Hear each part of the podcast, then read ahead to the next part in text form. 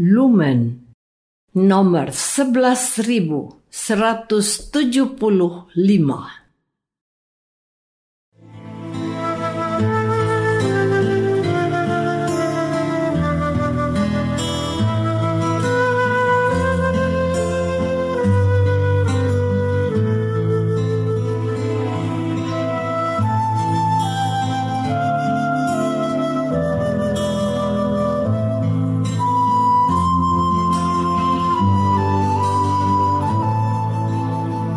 Saudara pendengar di segenap penjuru tanah air, selamat bergabung dengan Lumen Indonesia.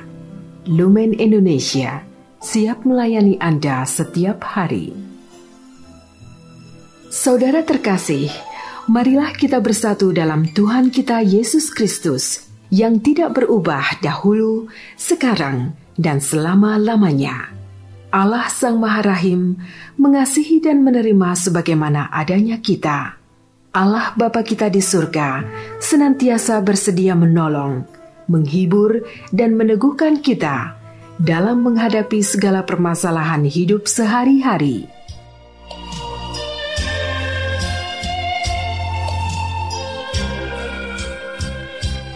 Saudara-saudari, marilah kita mendengarkan renungan dengan judul Bapa yang Maha Kasih.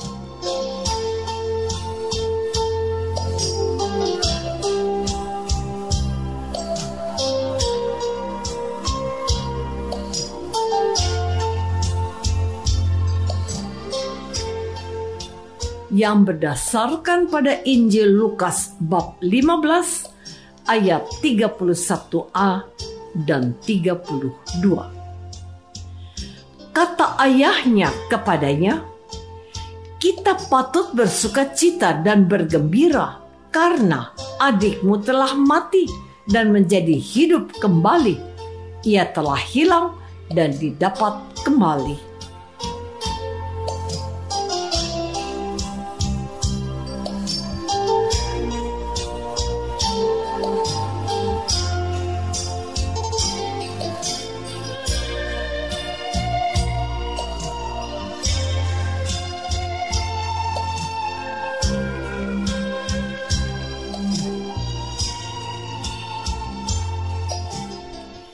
Dalam nama Bapa dan Putra dan Roh Kudus. Amin. Saudara-saudari terkasih dalam nama Tuhan Yesus Kristus. Saya kira tidaklah berlebihan kalau saya katakan bahwa perumpamaan tentang anak yang hilang yang diwartakan liturgi gereja Katolik hari ini adalah bacaan yang sudah familiar buat telinga kita. Beberapa orang bahkan bisa menghafalkan detail-detail dari kisah pembagian harta yang dipaksakan oleh si anak bungsu kepada ayahnya yang masih hidup. Dalam kebudayaan Jawa, tindakan si bungsu itu dianggap keterlaluan sebab belum waktunya untuk hal bagi warisan jika orang tua mereka masih hidup. Kita lupakan saja hal itu. Sebab yang dikehendaki penulis Lukas adalah kesempatan rahmat untuk pertobatan seorang pendosa di hadapan Tuhan itu jauh lebih penting dari segala urusan duniawi mana pun, termasuk soal harta benda. Konteks dari kisah ini adalah ketidakmampuan orang-orang Farisi untuk memahami sikap Tuhan Yesus yang bergaul dengan para pemungut cukai dan orang-orang berdosa. Inilah sungut-sungut mereka. Ia menerima orang-orang berdosa dan makan bersama-sama dengan mereka. Saudara-saudari terkasih, apakah ada yang salah dengan tindakan Yesus ini? Ya, setidaknya menurut orang Farisi dan ahli-ahli Taurat. Dengan tindakannya itu, guru Yesus telah menajiskan dirinya. Tidaklah seorang guru dan pengajar Israel bercengkeramah dengan orang-orang berdosa, dengan pemungut cukai atau koruptor. Namun, Tuhan Yesus melalui tiga perumpamaan mau menggambarkan betapa mereka itu telah salah tafsir dan sesat berpikir tentang sikap dan tindakannya. Tuhan Yesus menggambarkan kepada mereka itu betapa luar biasa kasih Allah Bapaknya dan dia menjalankan apa yang menjadi kehendak Bapaknya. Kisah domba yang hilang dan dirham yang hilang dikedepankan untuk memantik dan menggelitik hati mereka itu. Katanya, demikian juga akan ada sukacita di surga karena satu orang berdosa yang bertobat lebih daripada sukacita karena 99 orang benar yang tidak memerlukan pertobatan seperti Anda. Dengan dua perumpamaan ini, Tuhan Yesus sedang mempersiapkan mereka untuk memahami betapa besar kasih Allah. Saudara-saudari terkasih, Perumpamaan tentang anak yang hilang mau menegaskan sesuatu yang paradoksal dalam ajaran Yesus dan sekaligus sebuah teguran tegas kepada mereka yang mempertanyakan mengapa dia bergaul dengan orang-orang berdosa. Tuhan Yesus menegur mereka melalui perumpamaan si anak hilang yang bertobat anak bungsu itu memang sudah berbuat tidak semestinya kepada ayahnya. Beberapa orang menyebut tindakannya itu adalah tindakan tidak terpuji dan sikap durhaka. Tetapi anak bungsu ini menyadari kedosaannya, lalu berpikir untuk kembali kepada bapaknya dan bertobat. Betul, dia telah berdosa tetapi itu menurut dia. Tidak demikian di mata Tuhan. Yang sudah, biarlah sudah dan berlalu. Yang terpenting, engkau mau berubah dan bertobat setelah engkau menyadari kesalahanmu.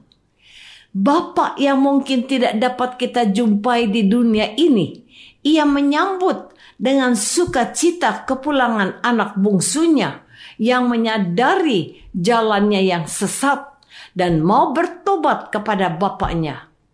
Bapak tidak mempersoalkan apa yang telah dibuatnya, tetapi menghujani dia dengan anugerah pengampunan, mengenakan cincin, mengenakan jubah padanya, dan mengadakan pesta besar dengan menyembelih lembu yang tambun. Itulah hati seorang Allah yang diperkenalkan kepada kita oleh Tuhan Yesus sebagai Bapa.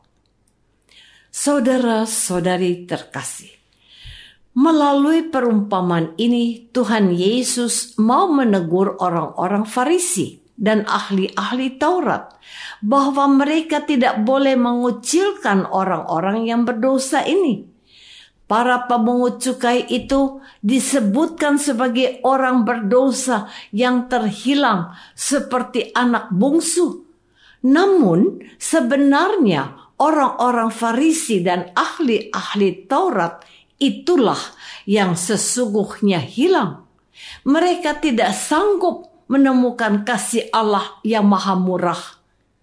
Inilah paradoks dari ajaran Yesus hari ini yang hilang dan tidak paham akan kasih Allah itu adalah para pemuka agama yang merasa dirinya benar. Siapakah dapat memegahkan diri di hadapan Allah dan menganggap dirinya tidak berdosa?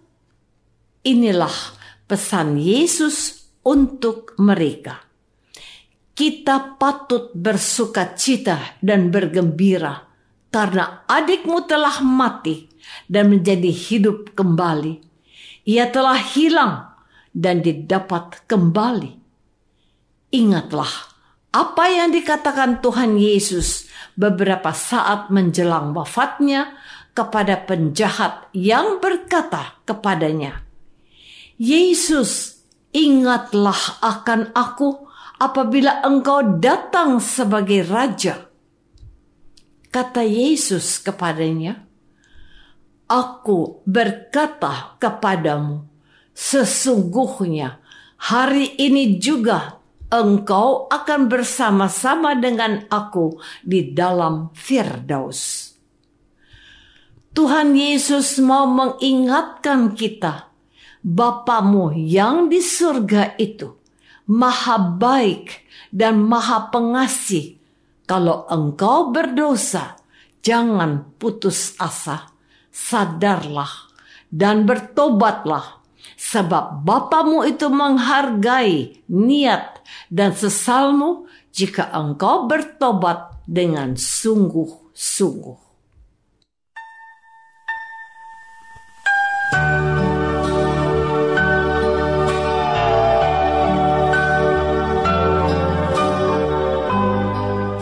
Saudara terkasih, marilah kita masuk dalam saat hening sejenak untuk meresapkan renungan yang baru saja kita dengar bersama dalam kehidupan iman kita masing-masing.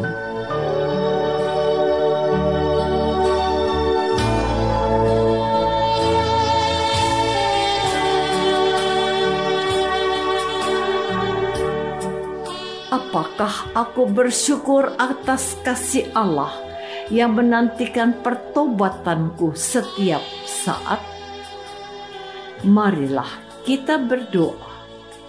Bapa yang maha baik, kasihmu nyata dalam Tuhan Yesus, sebab dia juga mengajarkan agar kami berbelas kasih kepada orang-orang berdosa. Bantulah kami untuk menyadari dosa kami dan bertobat kepadamu demi Kristus Tuhan kami. Amin. Semoga kita semua selalu dinaungi dan dibimbing oleh berkat Allah yang Maha Kuasa, Bapa dan Putra dan Roh Kudus. Amin.